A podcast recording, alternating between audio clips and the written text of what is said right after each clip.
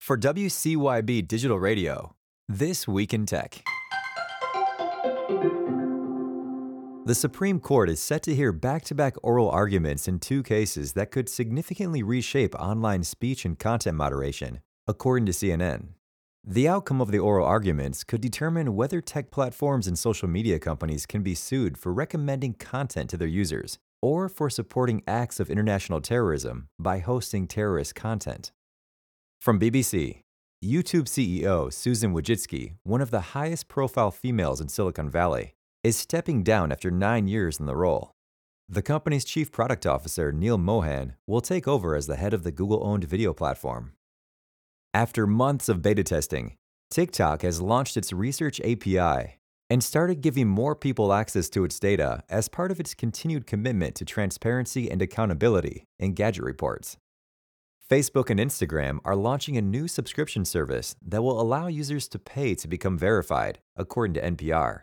Called Meta Verified, the service will launch first in Australia and New Zealand and eventually make its way across the globe. From PC Mag, Vanderbilt University's Peabody College was caught using AI chatbot ChatGPT to write a letter to students about the shooting at Michigan State University. The university has now apologized, calling their decision poor judgment.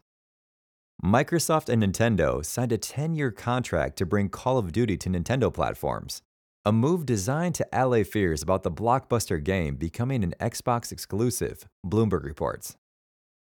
From Wired, Roblox is bringing generative AI to its gaming universe. The company aims to draw on the new technology's code writing ability to make its digital worlds even more customizable.